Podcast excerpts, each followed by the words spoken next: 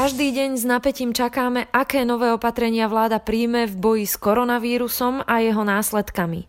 Analytici INES pripravili manifest pre Slovensko, v ktorom požadujú od politikov vytvorenie krátko a strednodobého plánu, aby sa pri každej zmene vo vývoji epidémie neurčovali nové opatrenia jednotlivo a náhle, ale na základe vopred pripravenej stratégie. Moje meno je Ina Sečíková a v dnešnom vydaní nás čaká podcastová verzia COVID-19 manifestu pre Slovensko. Vítajte pri počúvaní ekonomického podcastu, ktorý dnes potrebujete počuť. Počúvate podcast. Počúvate podcast Ines na dnes. COVID-19 manifest pre Slovensko. Ako by malo Slovensko v najbližších týždňoch postupovať? Poprvé, pripraviť detailný plán na zatváranie alebo otváranie hospodárstva.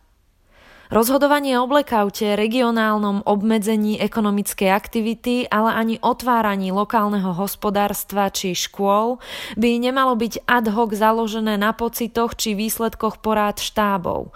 Musí byť výsledkom presne stanoveného postupu v prípade, že nastane zmena vo vopred stanovených indikátoroch.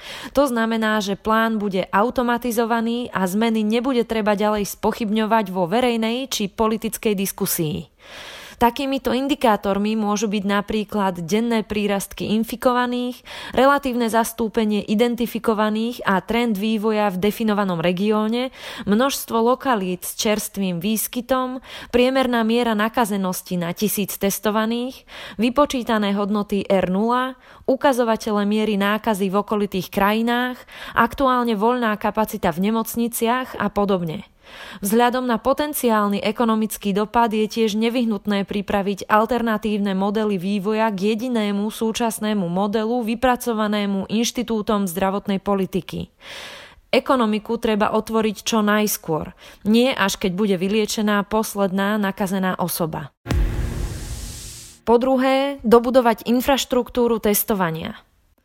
Koronavírus tu bude mnoho mesiacov a možno rokov, preto je potrebné okamžite dobudovať dostatočné kapacity a početné odberové týmy v spolupráci so súkromnými laboratóriami, armádou a ministerstvom vnútra. Pre zvyšovanie odberových kapacít je nevyhnutné zaúčať nových zdravotníckých pracovníkov. Okrem symptomatických pacientov alebo ľudí, ktorí prišli do styku s infikovanými, treba spustiť aj masívne náhodné testovanie v celej krajine s cieľom odhaliť skryté ohniska nákazy. Tiež zaviesť automatické pravidelné testy pre pracovníkov v zdravotníckých zariadeniach, domovoch dôchodcov, školách a podobne. Odber na test na koronavírus by sa mal stať rutinou súčasťou vyšetrenia u všeobecného lekára, prípadne by mal byť inak zabudovaný do štandardnej prehliadkovej rutiny, a to minimálne počas najbližšieho roka. Rovnako treba umožniť súkromné testovanie s povinným informovaním Úradu verejného zdravotníctva o týchto výsledkoch. Zaviesť alarm systém, teda spustiť vopred zadefinovaný algoritmus reakcie pri záchyte pozitívneho jedinca, okrem karantény a identifikovania ľudí, ktorí mohli byť s infikovaným v kontakte, napríklad aj zvýšenie náhodného testovania v danej komunite. A tiež sledovať zmeny pohybu obyvateľstva na základe anonymizovaných dát od telefonických operátorov, prípadne Google a využiť súkromné iniciatívy a aplikácie v snahe čo najviac spresniť priebežné odhady R0. Po tretie, pripraviť plán operatívnej karantény. Plošné obmedzenia pohybu, ekonomickej aktivity či dokonca blackoutu je potrebné čo najskôr nahradiť operatívnou lokalizovanou karanténou. Postup použitý vo Wuhane ako regiónu s veľkou hustotou obyvateľstva je pre Slovensko s vidieckým charakterom nesprávny. V prípade potreby je možné operatívne uzatvárať dediny, jednotlivé mestá, prípadne menšie územné celky, tak ako v prípade Litovelu v susednom Česku. Po štvrté, vytvoriť kritériá a pravidlá čistenia verejných a spoločenských priestorov. Určite aj kritériá a pravidlá pre maximálnu naplnenosť ľuďmi. Toto sa týka aj exteriéru, teda parkov, terás, ihrísk a podobne.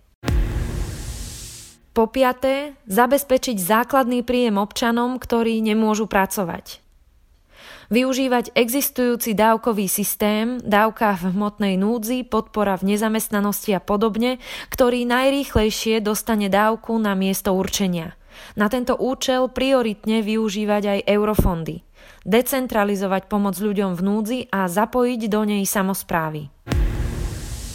Po šieste, uľahčiť ekonomický reštart Slovenska zjednodušiť pravidlá a podmienky začiatku a konca pracovných pomerov a začiatku podnikania deregulovať a debyrokratizovať. Čo najviac rozviazať ruky súkromnému sektoru.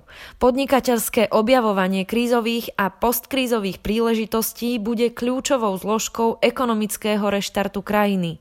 Deregulácia a nízke daňovo-odvodové zaťaženie zrýchli cestu k predkrízovej výkonnosti hospodárstva.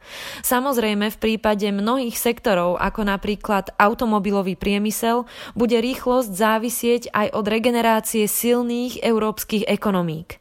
Dočasne pozastaviť kontrolné úkony alebo radikálne prehodnotiť prísnosť regulácií, a to hygiena, BOZP, plemenárske inšpekcie a podobne.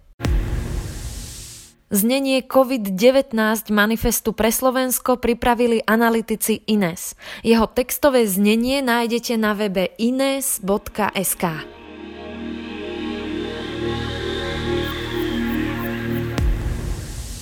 Počúvali ste podcast Ines na dnes. Všetky ďalšie diely nájdete v podcastových aplikáciách a na YouTube kanáli Ines.